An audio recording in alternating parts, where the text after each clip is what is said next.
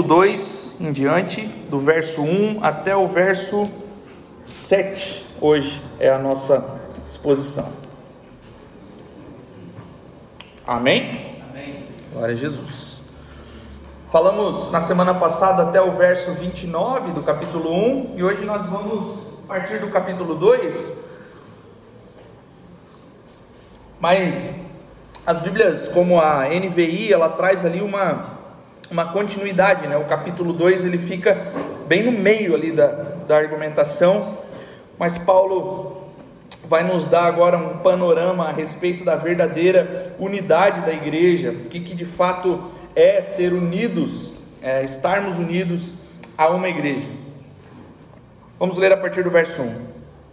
Quero que vocês saibam quanto estou lutando por vocês pelos que estão em Laodiceia e por todos que ainda me, não me conhecem pessoalmente. Esforço-me para que eles estejam fortalecidos em seu coração, estejam unidos em amor e alcancem toda a riqueza do pleno entendimento, a fim de conhecerem plenamente o mistério de Deus, a saber, Cristo Nele estão escondidos todos os tesouros da sabedoria e do conhecimento. Eu lhes digo isso para que ninguém os engane com argumentos que só parecem convincentes, porque, embora esteja fisicamente longe de vocês, em espírito estou presente e me alegra em ver como vocês estão vivendo em ordem e como está firme a fé que vocês têm em Cristo Jesus. Verso 6. Portanto, assim como vocês receberam Cristo Jesus, o Senhor, continuem a viver nele, enraizados e edificados nele, firmados na fé, como foram ensinados, transbordando de gratidão. Até aí, irmãos, a leitura, feche seus olhos, nós oramos. Senhor, nós mais uma vez estamos diante de Ti, Senhor, para ouvir a Tua santa palavra, Pai. Deus, que as Escrituras falem aos nossos corações essa manhã, Pai, que não seja a minha palavra, Pai, que não seja a minha argumentação, Senhor, mas que seja a tua palavra, Pai, o teu Espírito falando aos meus irmãos, Pai. Que a tua graça, a tua glória, a tua proteção, a tua bondade, Senhor Deus, estejam conosco agora, Senhor Deus, e que nós possamos desfrutar, Pai, desse momento, Pai, na tua presença. Que a tua palavra seja uma santa semente, Senhor Deus, que entre em nossos corações, Pai, e germine, dê frutos, Pai, e que a gente possa viver, Pai, aquilo que as Escrituras pedem de nós, Pai. Em nome de Jesus, nós oramos, Senhor Deus, nós fazemos isso em Cristo, Senhor Deus, por intermédio do Espírito, Pai, e nós te damos graça. Que assim seja, meu Deus. Amém e amém. Amém, meus irmãos? Continuando então na nossa exposição, na última mensagem, nós vimos como Paulo usa um artifício literário. Inclusive, irmãos, na semana passada a gente não conseguiu colocar a mensagem lá no Spotify, tivemos um problema com o áudio, mas amém. O que era central naquela mensagem é que Paulo usa um artifício literário muito interessante ali, que é chamado de quiasmo. E o quiasmo ele tem uma estrutura bem, bem particular dela, porque ele vai falar de, de duas coisas, de, de três coisas ali, e ele vai colocar aquilo que menos interessa para ele, ou aquilo que é menos relevante nas extremidades da sua argumentação, e vai colocar aquilo que é de fato importante no centro da sua argumentação. Então, Paulo fala o seguinte, dos versículos 24 até o 29, ele vai falar a respeito de sofrimento, ministério e mensagem. Só que ele fala assim, ó, sofrimento, ministério, mensagem, ministério e sofrimento. Então ele traz martírio, missão, mensagem.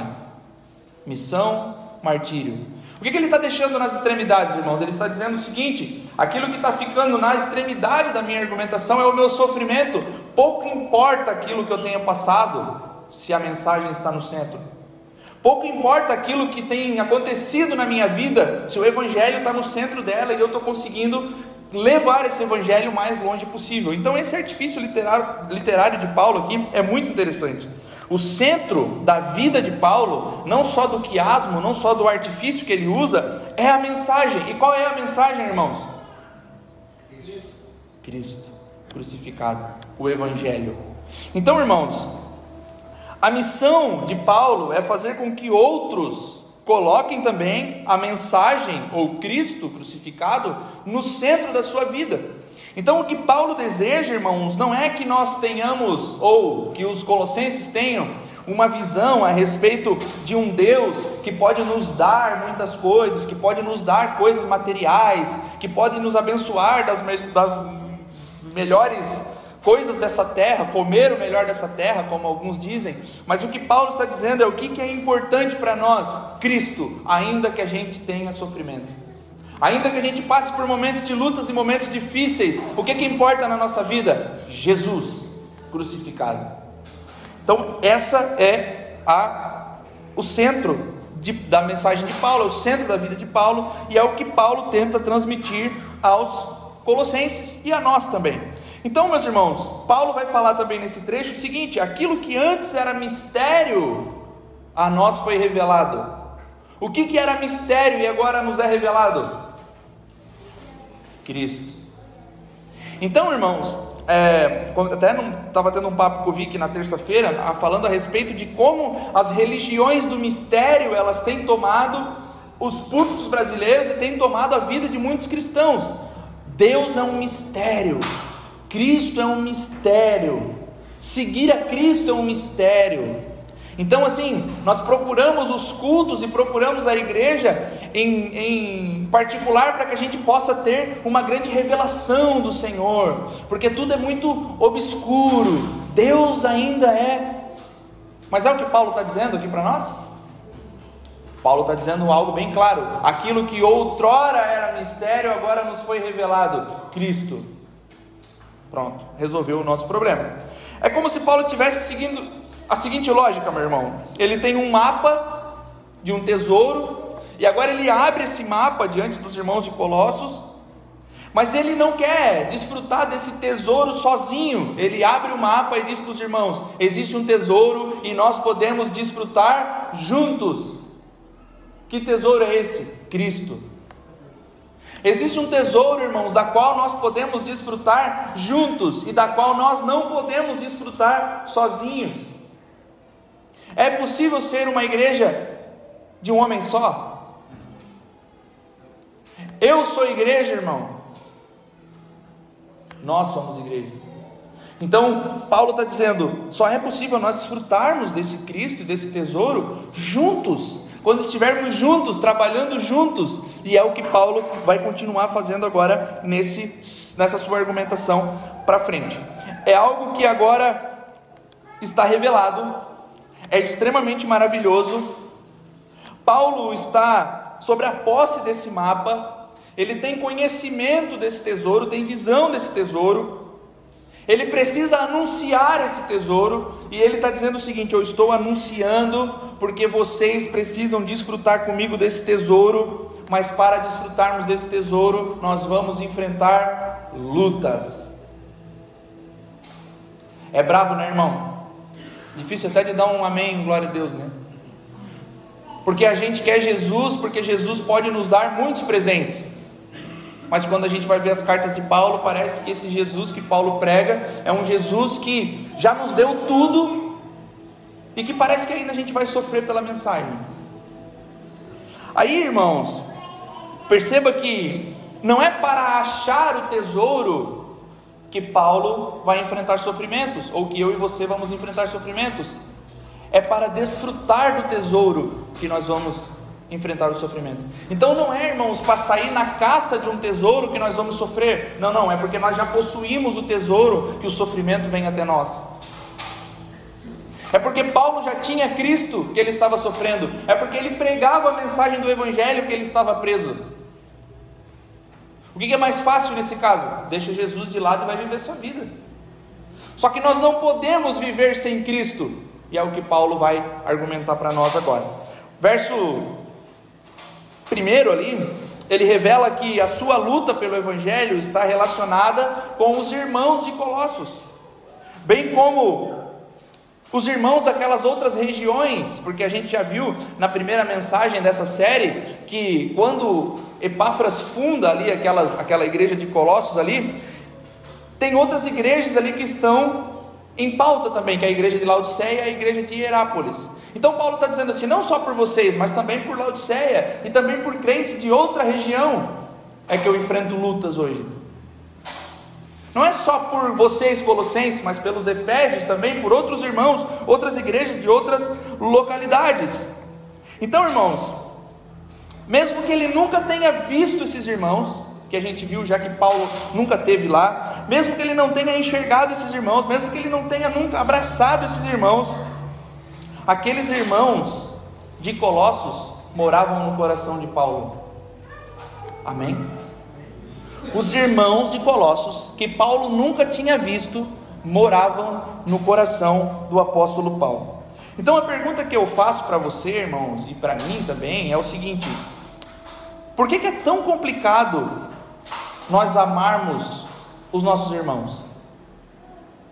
Por que, que é tão difícil para nós, quanto crentes, amar os irmãos que nós vimos todos os domingos? Que nós nos relacionamos todos os domingos? Enquanto Paulo ama uma galera que ele nunca nem viu. Por que que para nós, irmãos, é tão difícil nós olharmos para o lado e amar aquele que está do nosso lado toda semana? Por que, que é tão difícil, irmãos, para crentes nascidos de novo, ter um contato tão profundo com a igreja, a ponto de eu me importar com esses irmãos, a ponto de eu querer me relacionar com esses irmãos? E talvez a resposta mais clara e objetiva seja porque, é claro, Paulo amava esses irmãos porque eles estavam longe, eles não irritavam Paulo. Aí você vai dizer assim, pastor, eles estavam muito longe. Aqueles irmãos nunca tinham irritado Paulo. Aí esse do meu lado me irrita constantemente. Mas aonde que vinha, irmãos, essa poderosa afeição que Paulo sentia por esses irmãos? Da onde que brotava esse sentimento que Paulo tinha por irmãos que ele nunca tinha visto antes? Brotava do próprio Cristo. O Espírito fazia com que Paulo sentisse afeição e se importasse com esses irmãos. Então, da onde que pode vir, meus irmãos, uma afeição que eu sinto pelo irmão que está do meu lado todo domingo?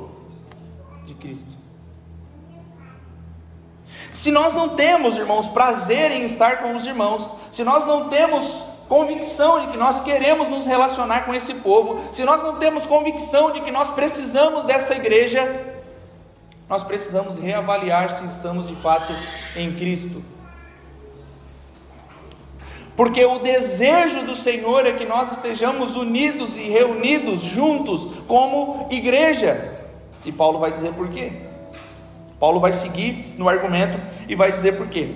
Mas nós pensamos, irmãos, que a igreja resulta automaticamente da abertura de um CNPJ e de o aluguel de uma sala. Então, a partir do momento que eu abro um CNPJ e eu alugo uma sala, eu tenho uma igreja. Sim ou não? Sim ou não? Não. A igreja não resulta desses artifícios humanos, irmãos. Estar na frente de uma plantação, de uma igreja, alguns podem achar que é simplesmente tranquilo e pacato. Ah, abriu um CNPJ, alugou uma sala, agora é tranquilidade, só, só para fazer culto e esperar os irmãos virem. Mas olha só, meu irmão, parece que o apóstolo vai nos dar um panorama muito mais diferente daquilo que nós imaginamos do que é de fato uma igreja. Ou o apóstolo vai nos dar um panorama daquilo que não parece ser a verdade dos pastores do nosso tempo. Por quê? Porque a maioria dos pastores do nosso tempo pensam o seguinte: basta abrir um CNPJ e alugar uma sala e eu tenho agora uma empresa. Só que uma igreja ela não resulta disso, meus irmãos. Paulo agora nos apresenta quanta luta, quanta disposição, quanta coragem e principalmente quanta dor, meus irmãos, é necessário para que uma igreja prevaleça e permaneça. Paulo está dizendo para nós o seguinte, irmãos: não basta nós usarmos esses artifícios humanos Para que uma igreja ela prevaleça, nós precisamos de algo a mais. O que? O poder do Espírito. Estarmos unidos pelo poder do Espírito Santo, senão a igreja não prevalecerá. Por quê? Porque igreja não é a estrutura que nós estamos, mas é a quem nós estamos ligados. A quem nós estamos ligados, irmãos? Então isso é uma igreja, ou pelo menos deveria ser uma igreja. Aí Paulo está dizendo o seguinte: é necessário sabedoria, é necessário disposição, é necessário muita luta, é necessário muita dor para que uma igreja não apenas inicie, mas para que uma igreja se desenvolva e para que uma igreja continue de pé. Sabedoria de quem, irmãos? Nossa, dada pelo próprio Espírito. Meu irmão, esse tipo de coisa, sabedoria, sofrimento, não é uma carga minha, só minha. Ela é uma carga de todos nós, requer uma disposição, um sofrimento, uma entrega, uma renúncia de todos nós, os membros da igreja de Cristo, ou pelo menos daqueles que acreditam na igreja de Cristo. Não da igreja como um CNPJ, mas da igreja de Cristo, a igreja universal do nosso Cristo. Se nós acreditamos na igreja, irmãos, nós precisamos sofrer por ela, nos entregar por ela, ter disposição para que ela prevaleça. Por que, que as igrejas do nosso tempo não parecem igrejas, irmãos? porque elas estão parecendo clubes, porque elas estão parecendo empresas de sucesso, porque elas estão parecendo muitas coisas, menos igreja. De quem é a culpa? Do pastor líder? Talvez também, mas de quem mais? Nossa. Porque não adianta nós olharmos para a igreja do lado e pensarmos assim: ah, estão errados e tal, mas a gente alimentou isso por longos anos. Por que, que nós alimentamos isso? Porque nós não sabemos o que é ser igreja. É o que Paulo está dizendo para nós. Nós olhamos para a igreja e achamos que a igreja é uma coisa. Se nós sairmos perguntando, irmãos, fazendo uma, uma breve entrevista, uma, uma, breve pesquisa assim, e perguntar para a pessoa o que, que é uma igreja, ela vai dizer: bom, uma igreja é uma estrutura, uma cruz na frente. Bom, irmão, isso é igreja? De acordo com os padrões neotestamentários, isso é igreja. Porque nos parece, quando Paulo está dando a, a, o panorama de igreja aqui, parece que ele nunca falou para a gente assim, ó, parece que ele não falou para Epáfras assim, Epáfras, agora vai para Colossos, aluga uma sala, bota uma cruz na frente, reúne um povo, pronto, está feita a igreja. Então é o que Paulo está dizendo para nós. O que, que é uma igreja, irmãos? União do povo de Deus, o corpo místico de Cristo reunido. O Azar estava me contando agora, aonde que era? Na Indonésia? Que as pessoas vão se reunir, elas precisam pegar o Uber e parar quatro, cinco quadras antes, para poder ir até o lugar onde eles vão se reunir, porque é escondido, é mocado. Aí entra, porque se o Uber vê que é uma reunião de crente, ele pode denunciar e ganhar uma recompensa. Não tem placa, não tem CNPJ, não tem apóstolo. Glória a Deus. Só tem um povo reunido em prol de uma coisa: o que? Cristo. Isso é igreja. Então, irmãos, Paulo vai continuar aqui agora. Ele quer que a igreja se sustente não pela sua tradição, pela sua força, não pela influência de alguém, não pelo egoísmo institucional, mas Paulo quer que ela se sustente pela relação dos irmãos, que é tão importante e é o X da questão aqui agora. Paulo está dizendo para nós que por vezes é difícil mas a relação entre nós, irmãos, tem que prevalecer. A relação entre os irmãos precisa prevalecer, porque uma igreja só vai ser igreja no momento que ela tiver relacionamento relação de irmãos como corpo de Cristo. Verso 2 nos mostra que o esforço está no desejo dessa união, meus irmãos, e que a sua afeição por esses irmãos é uma afeição realmente apostólica. Paulo deseja três coisas no verso 2 Primeira, que sejam fortalecidos em seu coração. Segundo, unidos em amor. E terceiro, que alcancem o pleno conhecimento de Cristo. Então, irmãos, à medida que crescemos no amor uns pelos outros, alcançamos a sabedoria, alcançamos entendimento e alcançamos a plena compreensão, de tal modo que somos verdadeiramente fortalecidos em Cristo.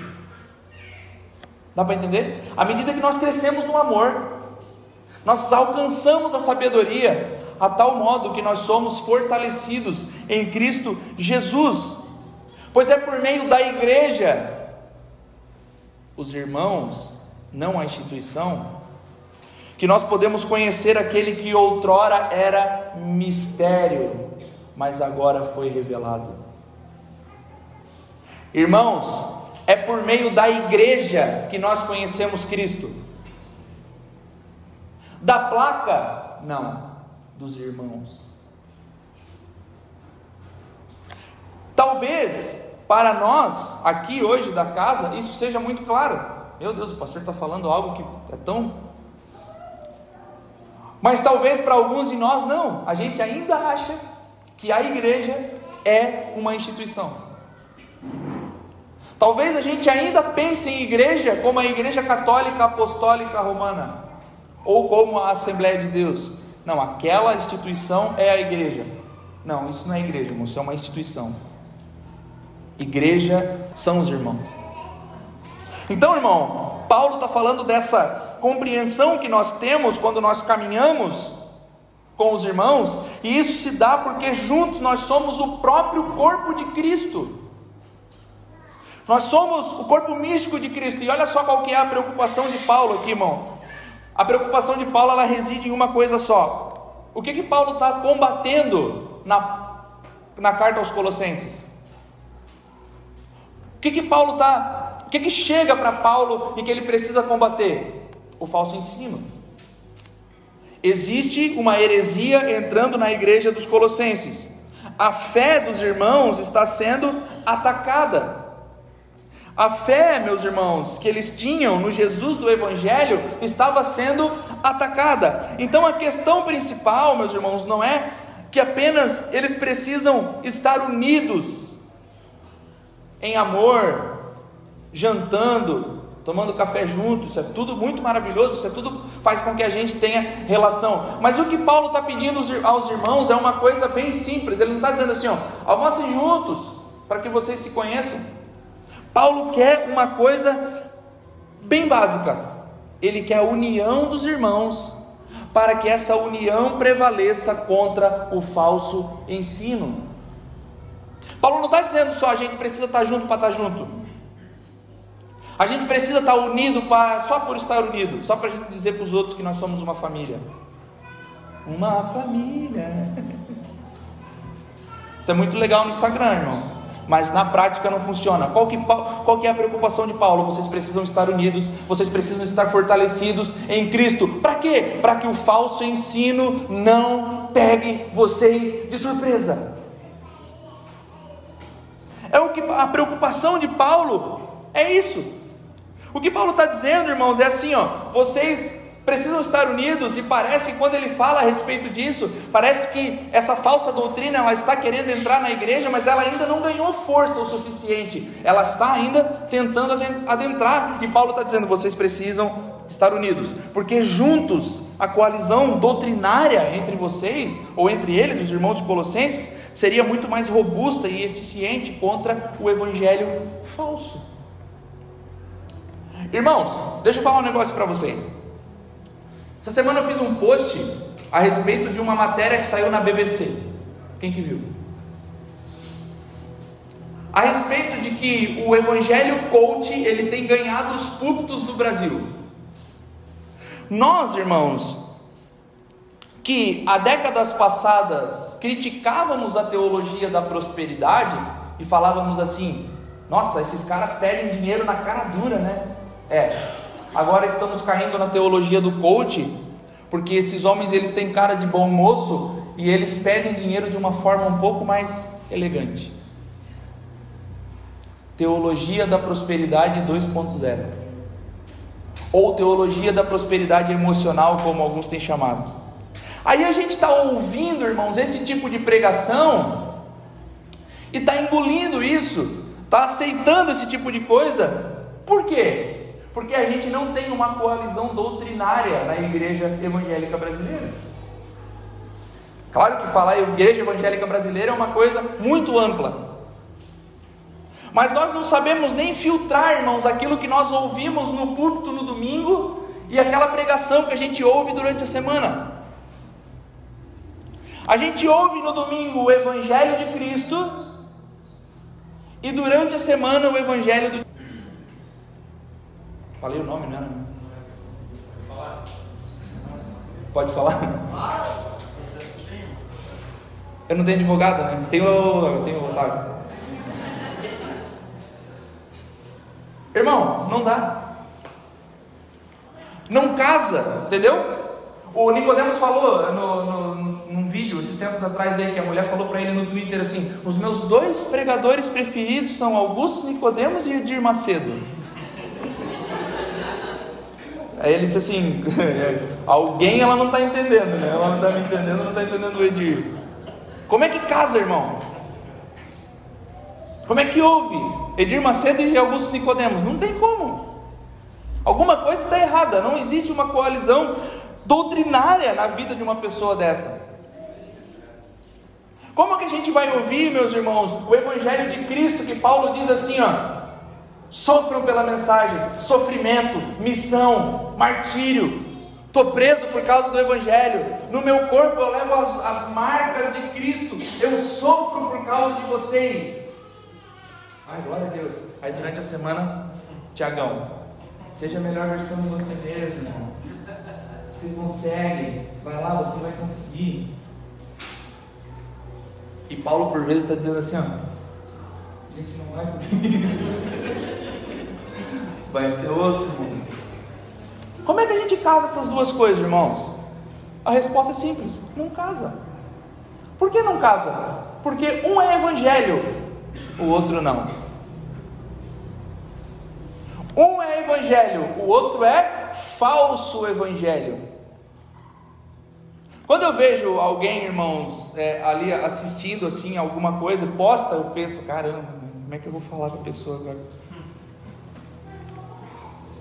Está entendendo? Então assim, é a preocupação de Paulo. Qual que é o ponto chave? Precisamos estar unidos. Por quê? Para que o falso ensino não adentre os nossos lares e corações. Ah, pastor, mas tem tantas interpretações bíblicas, tem tanta coisa. Como é que a gente sabe o que, que é de fato assim cristão e o que foge disso? Bom, irmãos, a gente poderia ler o credo niceno constantinopolitano. Aí vocês vão dizer, ah, é, esse é o problema, a gente não quer ler. Hã? Como é que é?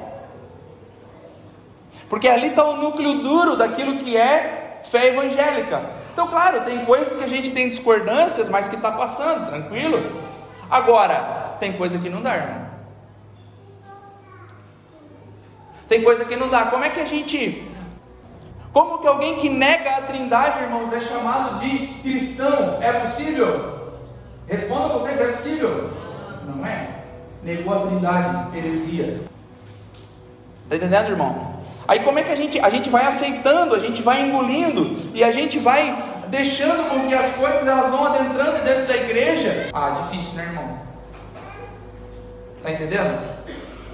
Então assim, irmãos, a gente vai para o verso 3, Paulo encerra o verso 2 falando daqueles aspectos, né, fortalecidos, unidos, para que alcancem o conhecimento pleno de Deus, o Cristo. Inicia o verso 3 dizendo que nele, Cristo, estão os tesouros, ou seja, Cristo, irmãos, destrava Ó, a chave destrava conhecimentos sobre como ter uma vida e como viver.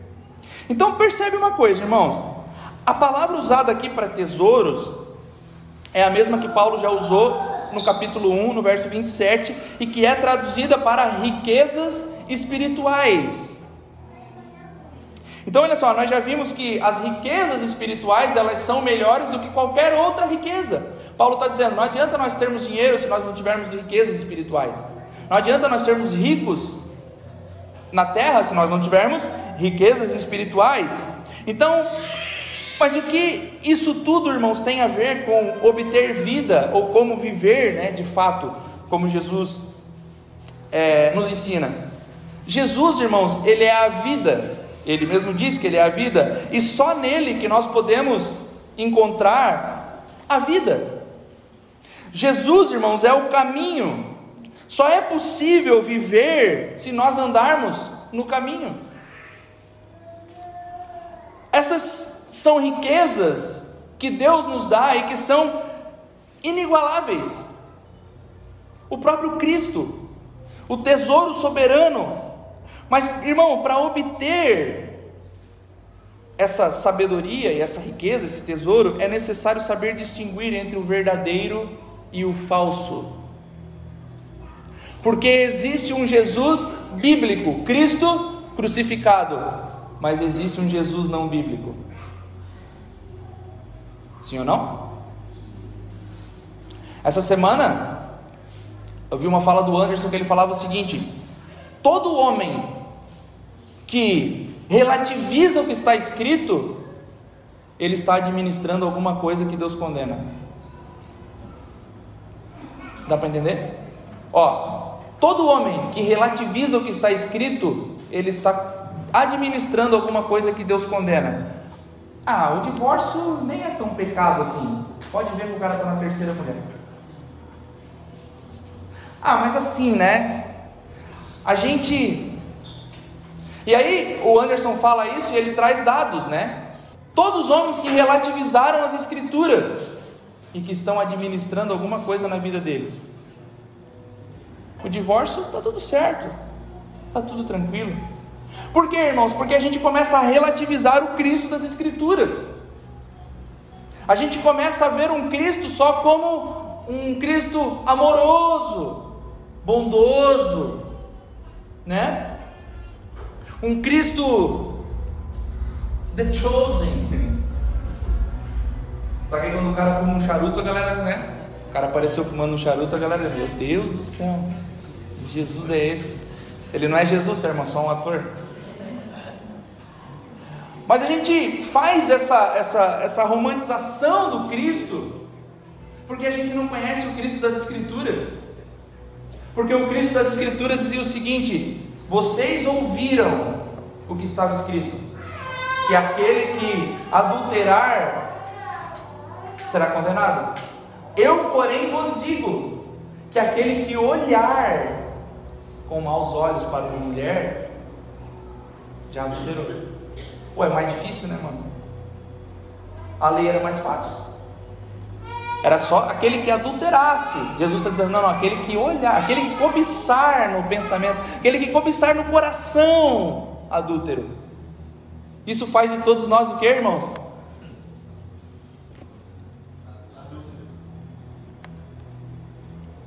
Meu Deus, pastor. É. Esse é o Cristo das Escrituras. Então, irmãos, esse Cristo aqui, das Escrituras, ele é esse Cristo, ele nos condena, só que ele também nos salva. E ele diz o seguinte para nós: só é possível ter vida e saber viver em mim mesmo. Por quê? Porque eu sou o caminho, a ressurreição, a vida. Ninguém vem ao Pai se não for por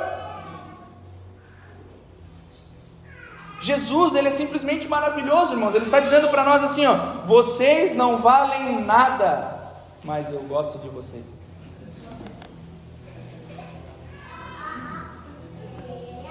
Vocês não valem nada, mas eu vim para salvá-los. Então, meus irmãos, como obter essa sabedoria? E Paulo responde, né, que é no próprio Cristo do Evangelho. Ao olhar para esse Cristo, o Cristo das Escrituras, se torna perceptível quando algum outro Cristo, meus irmãos, nos é apresentado. Quando alguém nos apresenta um Cristo diferente das Escrituras, tem boi na linha. A gente já começa. Esse não é o Cristo que aparece no Novo Testamento.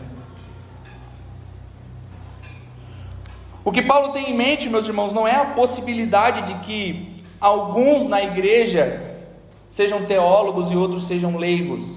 Quando se fala em obter sabedoria, parece assim: ah, beleza, alguns vão saber muito sobre teologia e outros vão saber pouco sobre teologia. Mas Paulo não tem em mente, irmãos, teólogos, eruditos. Não, não é isso que Paulo está falando. Ele deseja que toda a igreja chegue no pleno conhecimento de Cristo que todos nós conheçamos o Cristo das Escrituras, que todos os corações sejam fortalecidos e não sejam inseguros ou empobrecidos, que todos nós, irmãos, tenhamos uma vida plena em Jesus, conhecendo a Ele verdadeiramente. Não é teologia, erudição, saber o grego, não, é o Cristo. Só o Cristo. Verso 4, ele está revelando o porquê dessa argumentação até aqui, né? Para que ninguém engane os irmãos com argumentos que só parecem convincentes, mas não são. Qualquer um, meus irmãos, que alegue oferecer o segredo da vida fora de Cristo, está mentindo. Qualquer um, irmãos, que alegue saber o segredo da vida, estará enganando a si, a si mesmo e enganando os outros. A gente tem ofertas, irmãos, de conhecimento fora de Cristo, de vida fora de Cristo ou não? Sim ou não? Sete chaves para uma vida feliz. Cinco passos para a prosperidade. Cinco modos de. As cinco linguagens de não sei o que. As cinco. Meu Deus.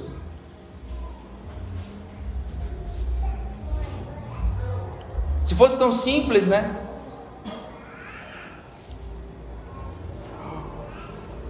Tudo isso, irmãos, é vida fora de Cristo, é oferecer vida fora de Cristo.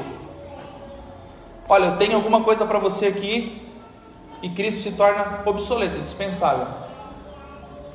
Paulo está dizendo: não é possível. Vida só há em Cristo e mais ninguém, ou em mais nada.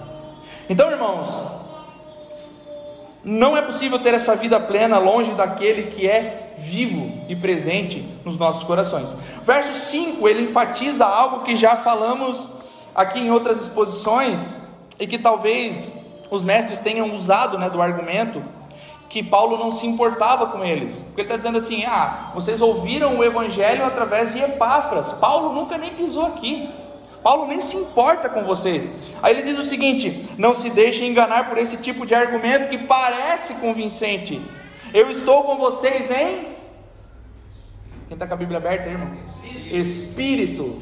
Estou com vocês em espírito e luto por vocês, sofro junto com vocês, sinto a dor que vocês sentem, porque estou com vocês em espírito. Olha só, irmãos, ele afirma que o Espírito de Deus é quem os uniu em Cristo, e consequentemente uniu uns aos outros. Então nós estamos unidos aqui hoje, como Casa 126, unidos pelo. Unidos a quem? A Cristo e uns aos outros. Estamos unidos pelo próprio Espírito. Estamos juntos em espírito. E Paulo está junto com esses irmãos também em espírito. De Carson argumenta, meus irmãos, que pelas palavras de elogio que ele dirige aos Colossenses, nós podemos concluir que o falso ensino ainda não obteve tanto progresso. Porque ele está dizendo assim: vocês têm uma fé forte, estão firmados, nós estamos unidos em espírito. Por isso, meus irmãos, Paulo se alegra, porque no meio desses irmãos há ordem e firmeza na fé, e eles possuem um bem em comum: Cristo. O que ele diz, meus irmãos, a nós, e está dizendo também aqui aos Colossenses, e que se faz necessário nós dizermos todos os domingos é que nós precisamos continuar caminhando para onde ou de onde nós iniciamos. Iniciamos aonde? Em Cristo. Permanecemos caminhando em quem? Olha só, irmãos, é necessário seguir em Cristo, permanecer firme em Cristo, em ordem, em firmeza. Isto é, o que Paulo está dizendo aqui, irmãos, a palavra que ele usa é como se fosse um grande batalhão marchando juntos. É possível um exército de um homem só, irmãos?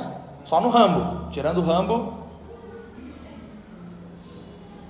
O batalhão ele marcha junto. Então Paulo está dizendo: nós precisamos estar em ordem, em firmeza. E os versos 6 e 7, eles são fundamentais na construção do argumento de Paulo, porque ele vai funcionar agora como uma transição e vai lançar as bases para que ele para o argumento que ele vai trazer daqui para frente agora, daqui em diante ele vai argumentar uma outra situação, só que os versos 6 e 7 é como se fosse um resumo daquilo que ele falou até aqui. Então, irmãos, se você está estudando a carta aos Colossenses está lendo ela como a gente sugeriu, anote os versos 6 e 7, pá, e continua lendo daqui para frente. Porque por vezes você vai pegar e vai voltar no verso 6 e 7 do capítulo 2. O que, que Paulo está falando mesmo? Verso 6 e 7. Aí ele está argumentando. O que, que Paulo está falando? Verso 6 e 7. É uma transição que Paulo está fazendo aqui. Ele faz um excelente resumo agora e ele parte para um ataque fulminante nesse ensino que está presente em Colossos. O termo usado aqui, que é traduzido para receberam, significa basicamente receber uma tradição. Olha só, irmãos, receber Cristo para Paulo denotaria receber um ensino confiável Receber Cristo para Paulo significa, meus irmãos, receber algo da boca de alguém que ensina um Cristo verdadeiramente bíblico. Quem recebe a Cristo recebe a obrigação de caminhar como Cristo deseja. Paulo está dizendo: nós não podemos receber a Cristo pela fé e continuar caminhando pelas nossas obras. Nós recebemos Cristo pela fé e continuamos caminhando pela fé. Aí a gente se depara às vezes com textos difíceis das Escrituras e a gente pensa, tenta desvendar esses textos e tal. Mas irmãos, sempre vai envolver uma coisa peculiar na vida do cristão: fé. Fé. Nós cremos pela fé, caminhamos pela fé. E Paulo está dizendo: receber e retransmitir é a essência para que nós possamos permanecer em Cristo. Porque ele diz que esse receber e retransmitir era a erudição dos escribas. Eles recebiam do judaísmo e transmitiam aquilo que recebiam. Era via oral. Eles decoravam o Pentateuco e transmitiam o Pentateuco. Eles decoravam sobre a lei e transmitiam a lei. A recepção, meus irmãos, de forças misteriosas aqui no mundo pagão também era assim, era transmitido via oral. Eles recebiam um mistério e transmitiam ao povo. Recebiam um mistério e transmitiam ao povo. Recebiam um mistério e transmitiam ao povo. Muito parecido com algumas religiões do nosso tempo, sim ou não? Recebe o mistério, transmite ao povo, recebe o mistério, transmite ao povo. Nós não sabemos, meus irmãos, o que Paulo tem em mente aqui agora, mas o que é central para Paulo é o seguinte: aquilo que recebi do Senhor, eu também os transmiti. Não é o texto da ceia? Aquilo que eu recebi do Senhor, eu passei a vocês. O que, que Paulo está dizendo? Eu estou transmitindo um ensino que eu recebi do próprio. Ele recebeu do próprio Jesus e está transmitindo aquilo que recebeu. É confiável. Então, irmãos, às vezes a gente pensa assim: ah, mas a tradição da igreja, a tradição da igreja é boa, irmão. Ah, mas a tradição, a tradição é maravilhoso. Porque tem muitas coisas que a tradição traz para nós que nós precisamos seguir. Cinco solas. Está na Bíblia os cinco solas? Tá, sei que tá, mas os cinco, cinco solas está nas Escrituras? É tradição. Claro que os conceitos são desenvolvidos pelas Escrituras. E nós cremos. Então, irmãos, perceba o seguinte: Jesus é pregado há quantos anos já? Uma dica: dois mil anos, 2023 anos. Tem algumas variações aí, tá? Vai lá, dois mil anos de evangelho. Dois mil anos, irmãos, Jesus está sendo transmitido, Jesus está sendo pregado há dois mil anos, depois da, da, da sua primeira vinda, óbvio, ele já era pregado antes. Mas estamos falando de um Jesus, irmãos, a qual Paulo viu, retransmitiu, outros ouviram, retransmitiram, e ao longo de dois mil anos, esse Jesus vem sendo pregado para nós. E agora, no século 21, tem irmãos tendo uma nova revelação de Cristo. É possível, irmão? É confiável? Nem um pouco, né? São dois mil anos de história, dois mil anos de tradição, e tem gente achando que chegou, que o Evangelho começou quando você se converteu. Irmão, já morreu muita gente para que você tivesse uma Bíblia na mão hoje. Muita gente já apanhou para que você tivesse as Escrituras nas suas mãos hoje. E a gente acha que. Tem algumas coisas, meus irmãos, de algumas tradições um pouco mais recentes, que começou agora, 200 anos. Agora. Mas é que perto de dois mil anos, irmãos, 200, é bem jovem, né? Aí a gente vai enxergando alguns perigos, irmãos, que tem algumas tradições. Por que, que é perigoso? Porque é muito novo. Quer dizer que ao longo de dois mil anos a igreja estava errada? Claro que teve muita coisa errada da igreja. Mas ao longo de dois mil anos alguém teve um. Alguém não teve a ideia que você está tendo, e agora no século 21, de repente, Jesus decide falar com você, ou com algum apóstolo moderno. Ah, tenha paciência, né, irmão? Tenha santa paciência.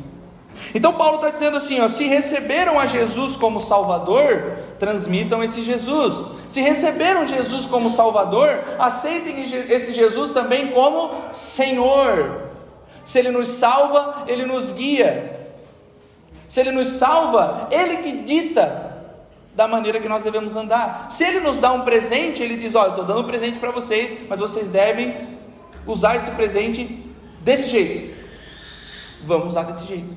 É o que Paulo está dizendo para nós aqui. É por isso, meus irmãos, que essa pregação da hipergraça, que faz de nós sujeitos que vivem da mesma maneira que chegam na fé, ela não faz nenhum tipo de sentido. Venham como está, permaneça como está. Jesus é o perdoador, você não precisa mudar de vida. É isso, irmãos, que o Cristo crucificado diz para nós. Sempre que ele vai fazer um milagre, ele diz: Vai e não peques mais. Vai, não continue do mesmo jeito. Vai, mude de vida. Então, aqueles que tiveram um encontro com Cristo, irmãos, eles não permanecem mais da mesma forma. Então, assim, não adianta nós ouvirmos a pregação coach na segunda-feira e levar uma vida completamente torta a semana toda. É por isso, irmãos, que essa pregação ela não faz nenhum sentido. Cristo pede de nós uma coisa: salvei, Agora caminhem do jeito que eu quero que vocês caminhem. Recebam e retransmitam essa mensagem. Se Ele nos deu vida, Ele dita como devemos levar a vida. Um falso cristão, ele pode se enganar durante muito tempo e pode enganar a igreja durante algum tempo, mas cedo ou tarde ele mostrará quem ele realmente é ou aonde estava firmada a sua fé. enquanto um cristão verdadeiro prevalece independente das situações. Quem tem a fé firmada em Cristo prevalece independente das situações. Essa exortação, irmãos, que Paulo é, que Paulo já nos fez antes aqui, ele já falou a respeito de como nós devemos viver, de como nós devemos levar uma vida de maneira digna. E ele fala na carta aos Efésios, pelo menos umas sete vezes, falando que os crentes possuem uma maneira correta de caminhar. Assim, ah, quem dita que eu devo caminhar dessa maneira? Cristo. A igreja agora vai dizer: não, não é a igreja, é Cristo, irmãos. Paulo fala isso em Colossenses, fala muitas vezes em Efésios, dizendo: existe uma maneira de caminhar, caminhem de maneira digna da vocação de vocês, levem uma vida de crente genuíno. Não sou eu que dito, são as Escrituras. Como permanecemos em Cristo? Da mesma maneira que chegamos, pela fé. Como continuamos caminhando em Cristo? Pela fé. Na mesma maneira que entramos. Então, irmãos, não há novas revelações, não há novos mistérios ocultos entregues somente a alguns. Não há nada, meus irmãos, que eu possa receber de Deus que seja novo. Por quê? Porque as Escrituras já nos dão tudo. E Paulo diz: aquilo que outrora nos era mistério, agora nos foi revelado. Por isso eu tenho dificuldade com os mistérios. É mistério, irmão. Pode correr.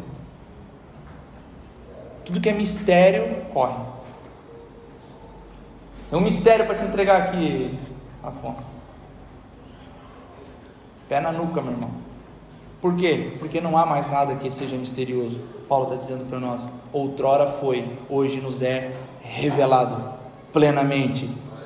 Qual que é o mistério? Cristo. Então, irmãos, chegamos no verso 7. Como que nós precisamos permanecer? Aí ele diz: enraizados, edificados, firmados, como foram ensinados por Epáfras. Da mesma, da mesma maneira com que eles vos transmitiu a mensagem, sem relativizar, sem negociar o que está escrito, vocês devem permanecer e prevalecer. Então, irmãos, quando ele fala sobre estar enraizado, ele está falando sobre uma força vital. Porque olha só, uma flor, quando ela é recém-plantada, uma flor pequena, ela é facilmente arrancada. Qualquer um chega e arranca. Agora, Paulo está usando uma metáfora do seguinte: uma árvore grande, frondosa, com raízes profundas, não é bem assim para arrancar. Então, o que Paulo está dizendo para nós é que nós cristãos, firmados em Cristo, precisamos ser enraizados, uma árvore forte que não é tão fácil de ser arrancada.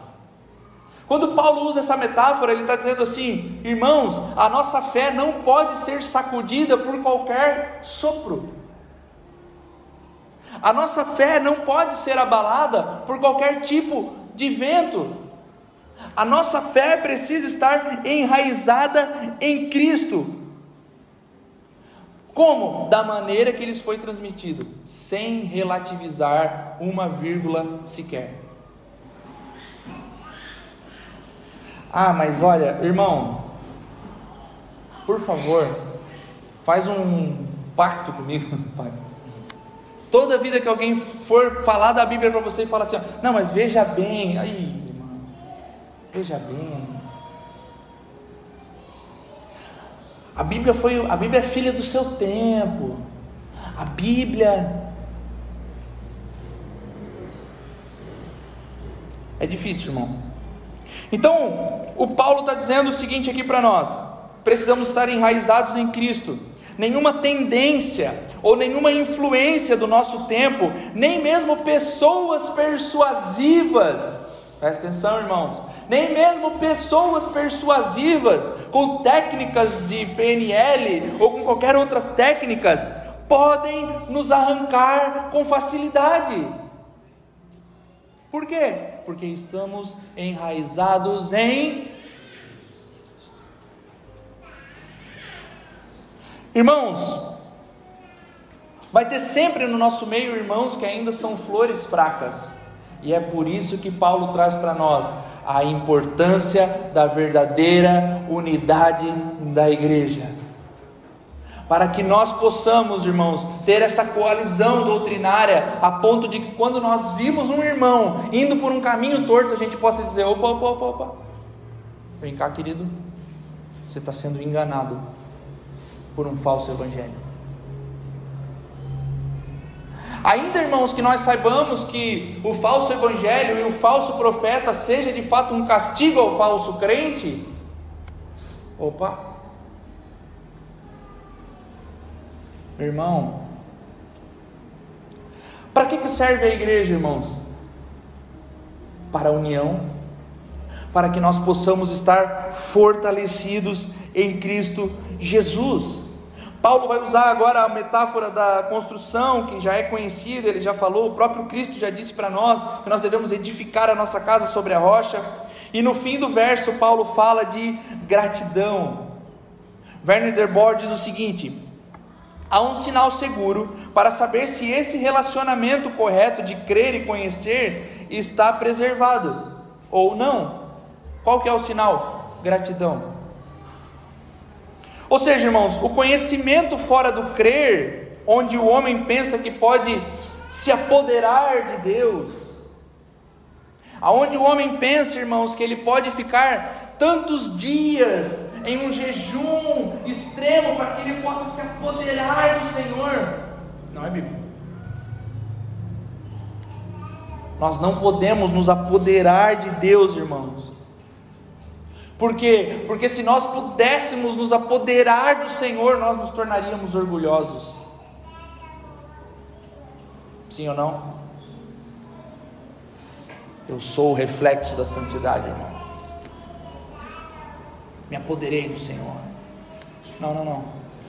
O que ele está argumentando para nós é o seguinte: se nós enxergarmos que nós somos presenteados e se nós aceitarmos isso, o conhecimento serve para expor a riqueza da dádiva e do amor de Deus. Quanto mais nós conhecemos, nós entendemos: eu não merecia nada, o Senhor me deu tudo. Eu não merecia nenhuma vírgula, e o Senhor nos deu toda a Escritura. Então, irmãos, nós não merecemos nada, mas eu estou em santidade, Senhor. Não, tu está em santidade porque o Espírito que habita em você faz com que você caminhe assim. Não é mérito teu. Cristo faz isso. Nós não podemos, irmãos, nos apoderar de Deus de maneira nenhuma. O que, consequentemente, meus irmãos, faz aumentar em nós a gratidão é esse senso de sermos presenteados. Quanto mais nós olhamos para Deus e pensamos, eu não mereço nada, mas ganhei tudo. Obrigado, Senhor. Eu não merecia isso, mas ganhei isso. Obrigado, Deus. Sabendo, meu irmão, que o, cristão não é aquele que se enche de murmuração, que o cristão não é aquele que se enche de lamentos, que o cristão não é aquele que se enche de reclamações, mas que o cristão é aquele que sabe qual é a fonte de todo bem. E qual é a fonte de todo bem? Deus, Ele me deu tudo. Eu sou grato a isso.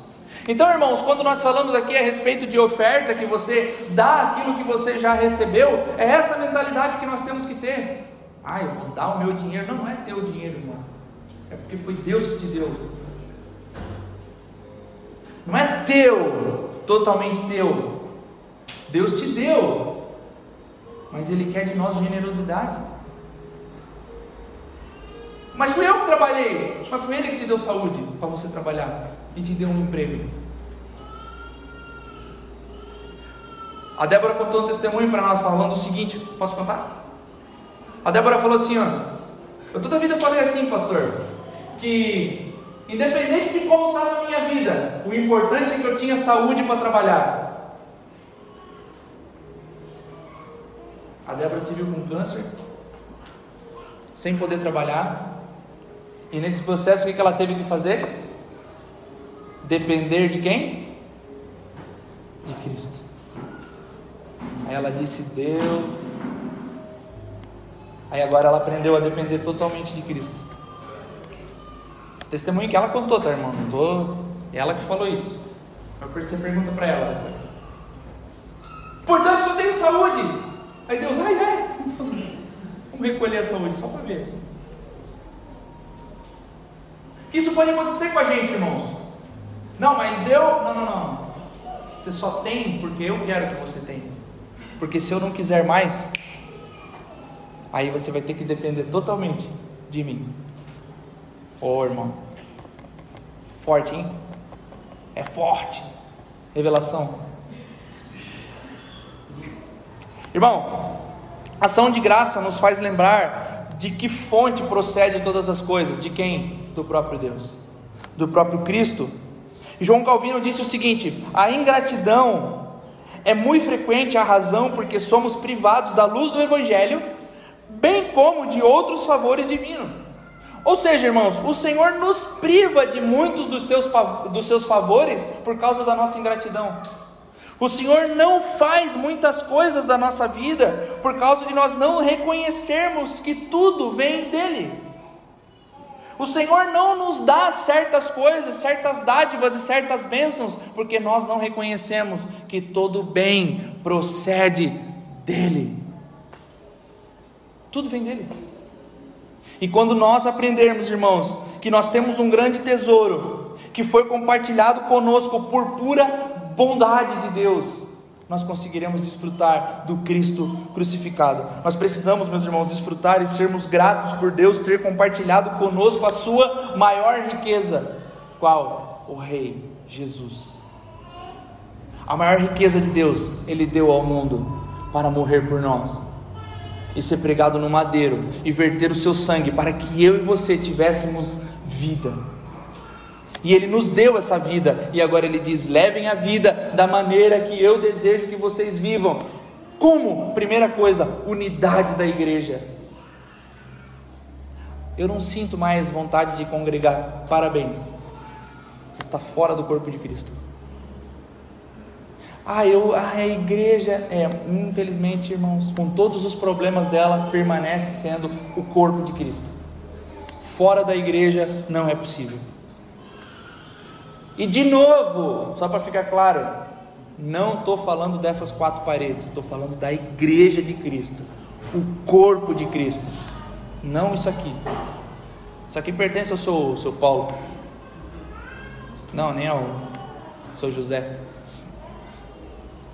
O corpo de Cristo, irmão, os irmãos, as vidas que Cristo mesmo salvou, por quem ele verteu o seu sangue, que se unem em prol de uma causa, a mensagem do Evangelho. Cristo nos deu tudo, irmão, e nós temos um tesouro absoluto. Eu quero que você se coloque de pé. Eu quero orar encerrando.